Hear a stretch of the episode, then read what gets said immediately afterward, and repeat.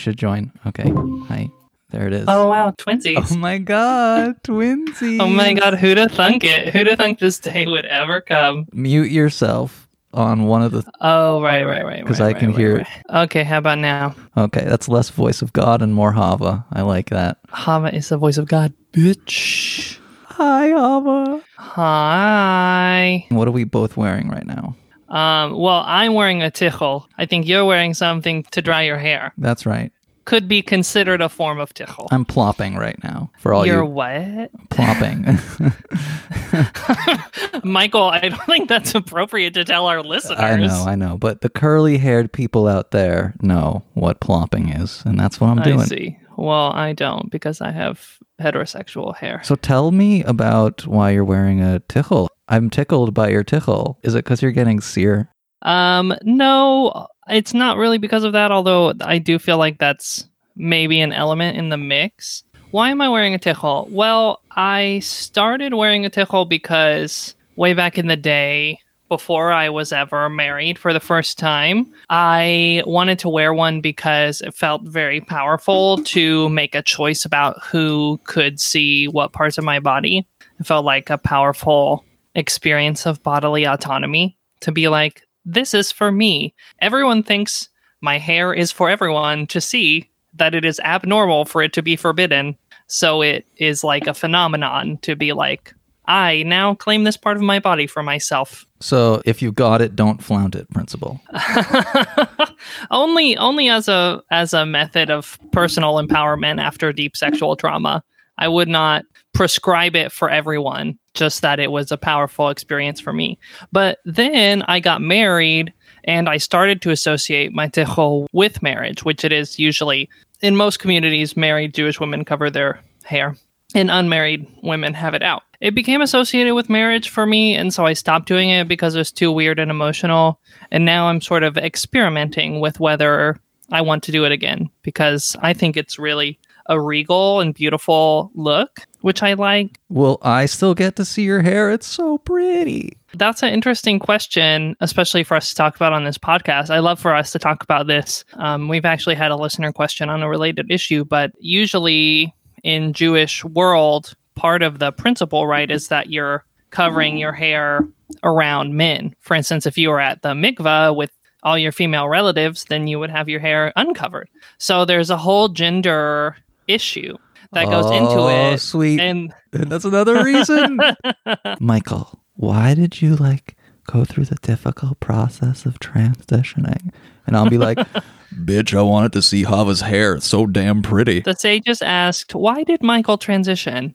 And Reb Chava says, Merely to see the beauty of my hair. Yeah, it's like half in the shade, you know, half in the sun, silver, Fresh from the furnace, baby. covered in pomegranate seeds. It's like pretty dope. hmm Yeah, so there's a whole interesting question of gender and how do we deal with issues of gender in Judaism with non binary folks. There's a whole panoply of issues to be questioned there. So, you know, we'll just have to decide that. We'll have to negotiate that between ourselves. But the reason that I have a tichel on, especially and particularly today, I'm wearing a white tichel, which is quite rare. I only have one or two. I have like 50 scarves, is because it's going to be Shabbat soon. So this is like in honor of Shabbat. In Kabbalah, white is very associated with Shabbat because it's like a bridal day. The reason I have a white tichel on right now is because I wanted to get fancy for Shabbat because it's hard to feel the Shabbat experience during quarantine. So I'm doing this technique of getting very dressed up for Shabbat to help it feel more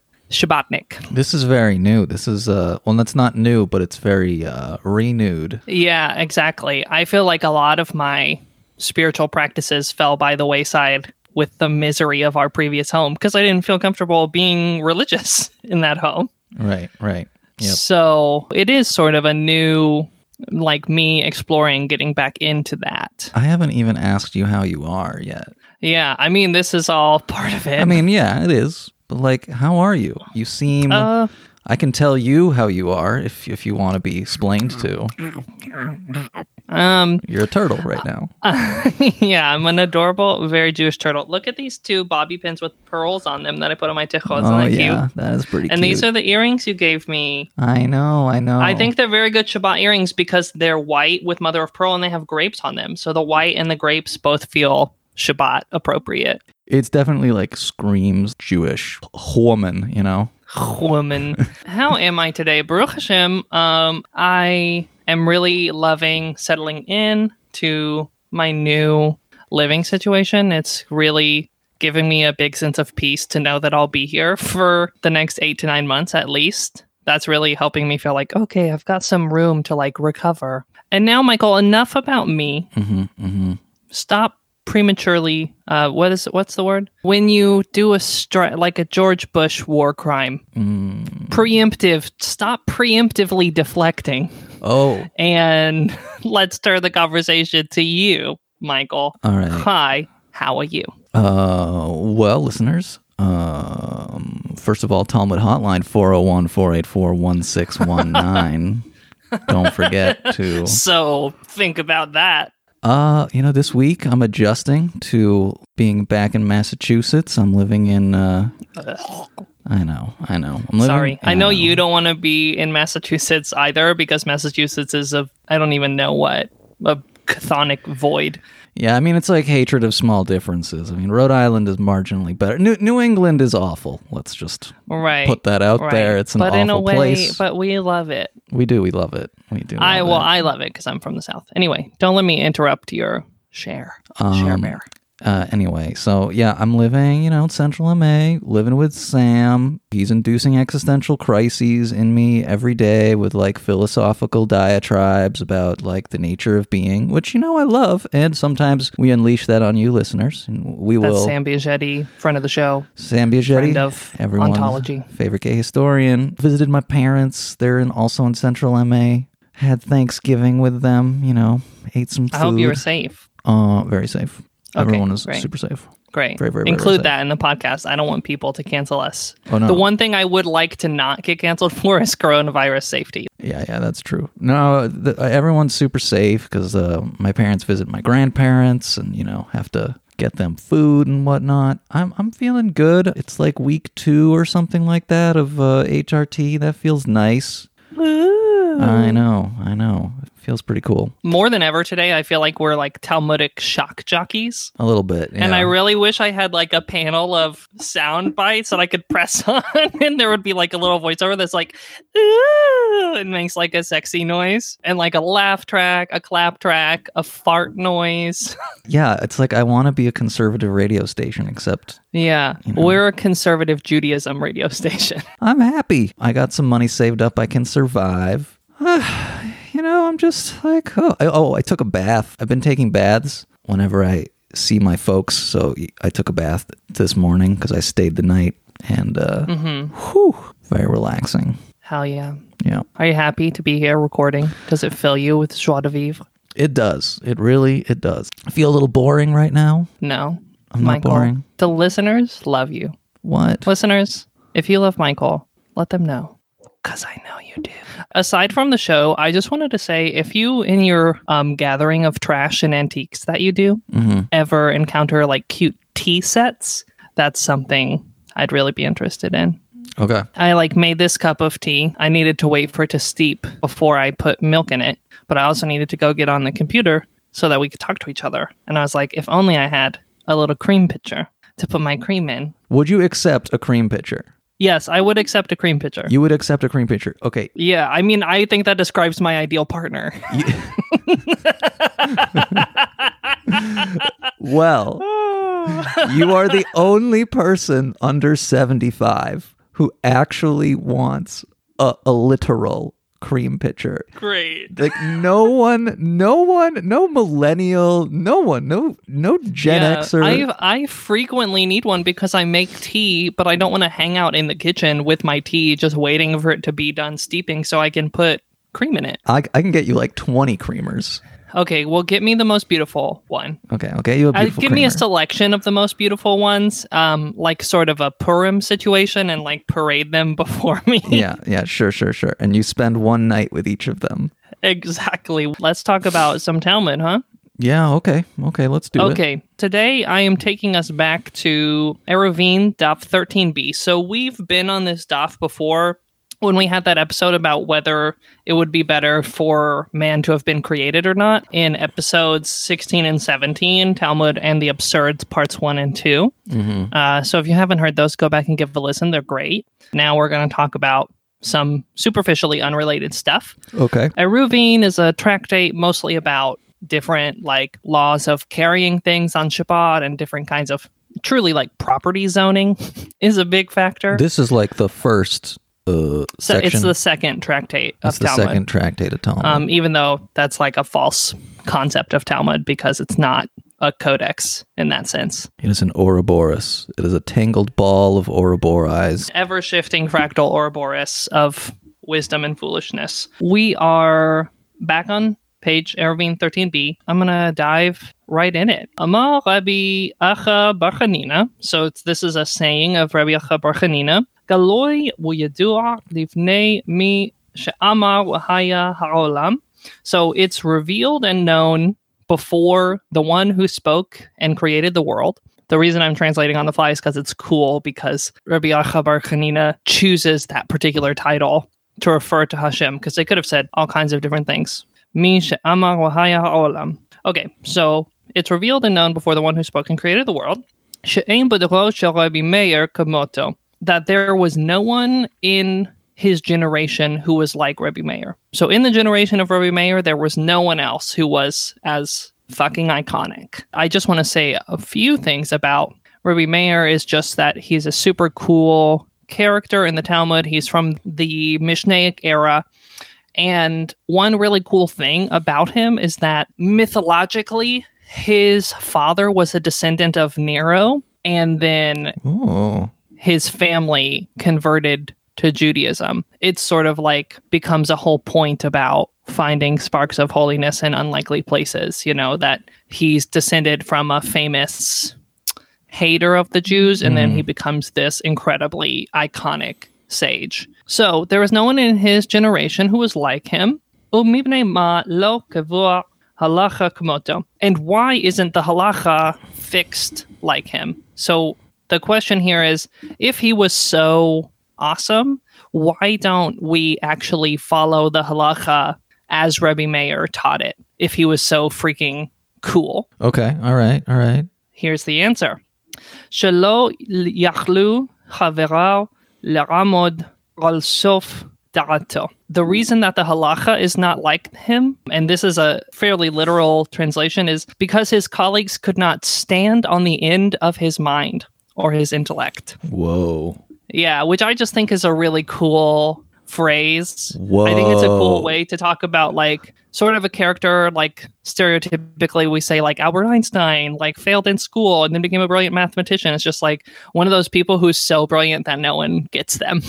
Whoa. Yeah. So it's kind of like, hey guys, Rabbi Meir, if we could have extracted the version of halacha, halak, halakha, if we could extract the Halakha. halacha out of his head, then we would not be having so many debates. Like it would be settled. Is that kind of the implication? Well, I'm not sure based on the sentence that comes next. That's going to complicate all the ways we think of this. All right. Okay. So let me just get it on the page for us. Shehu omer al tame tachor umare lo panim al tachor tame umare lo panim. He would say concerning the impure that it was pure and provide arguments for it, and he would say concerning the pure that it was impure and provide arguments for it. oh, so he was a troll. He was a big old, big old troll. Uh, well, that is a subject of some debate. And before we go any further, I just want to give a big shout out to my chavruta, Annie, who I've been studying this stuff with her for like, gosh, three months now. So big shout out. All my thinking on this, very influenced by you, could not have this insight without you. There's a lot of ways to think about it. One way is that the reason they couldn't stand on the end of his mind is because they couldn't tell which of his arguments were sincere and which of his arguments were for the purpose of illust- illustrating his rhetorical buff muscles. So that's one possibility, right? You can't fix the halacha in the manner of someone who you don't understand what their sincere position is. Right, right. You just have a sense that they're smarter than you. Yeah, exactly. Which I imagine we've all perhaps known someone like that who is smarter than us, but we can't necessarily live their lifestyle. Just because they've got something figured out doesn't mean we can follow their elaborate and advanced ways of being. Yeah, that's true. That's true. Yeah, unfortunately. Yeah, and that's sort of the viewpoint that Rashi takes here is the issue was that they couldn't tell what his true, sincere halachic positions were, which is really, I mean, this raises a whole interesting question about the difference between rhetoric and philosophy and halacha, right? Philosophy is concerned with ontology, with like an ultimate question of truth, and rhetoric is not necessarily so. And it sounds like Rabbi Meir was a super powerful rhetorician. But the Talmud Um, does contain both rhetoric and uh, law, right? Uh, both both ha- ha- hal- halacha and and rhetoric. We've talked about that there are passages in the Talmud that many people argue are just supposed to use it as a pedagogical tool. So, is there more Rabbi Meir? Is there Rabbi Meir in the Talmud?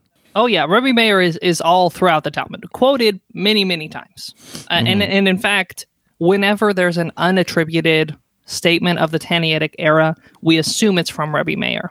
So that's I would say pretty high honor and a pretty high rate of quotes. But really, the question of whether there is a f- truly ordered philosophical set of content in the Talmud is, is a subject of some debate. I mean, Maimonides really didn't feel like there was, and that's part of the reason he set about creating his code of Torah laws because he was trying to sort of transform the Talmud. As as I understand it, and this is just my limited understanding, Maimonides sort of felt that the Talmud just needed to be sort of like composted into the soil of halacha. Like it's the source of our halacha, but you don't need to learn the Talmud, you just need to learn the law because the law is the actual sense. That is not the only point of view. It's not my point of view, in fact. But just to say, there's significant historical debate about the ontological content of the Talmud.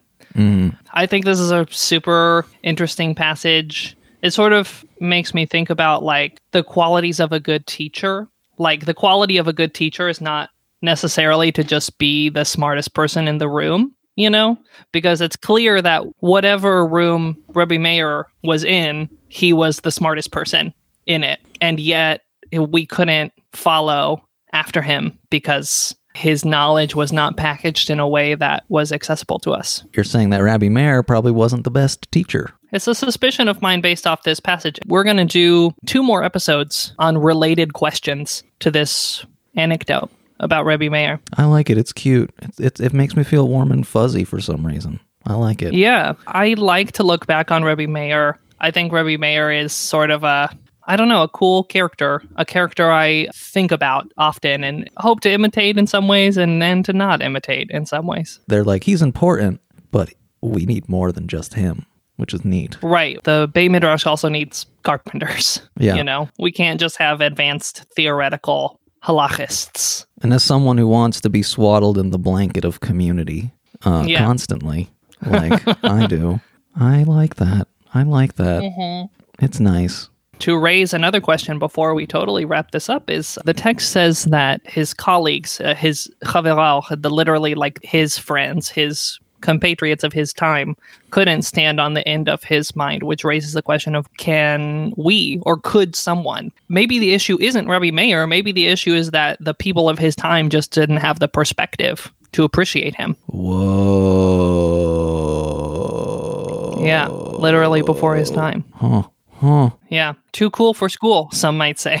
I'm sorry. I'm I'm so quiet. I just like I'm kind of just like taking it in and Yeah, yeah, please do. There's a reason I've been studying this one page for so long. I've been thinking a lot about the nature of knowledge and the nature of Talmud, right? Because part of what's at issue here is what do we consider to be of importance in the Talmud? Do we need to figure out brass tacks? Is this tahor or tame? Is this chicken kosher or not? Or is there some quality of Talmud beyond the tachlis, beyond the brass tacks that Rebbe Meir was tapped into that we should be searching for.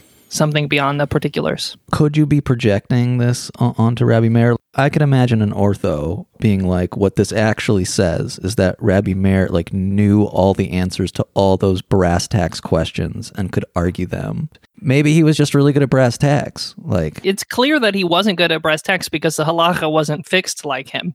And also, I think it's pretty, it's a normative way to think about this to say that the issue was no one could understand what he really meant because that's Rashi's explanation. So I'm not pulling that out of thin air, you know? okay, okay. I'm pulling that out of the Rashi zone.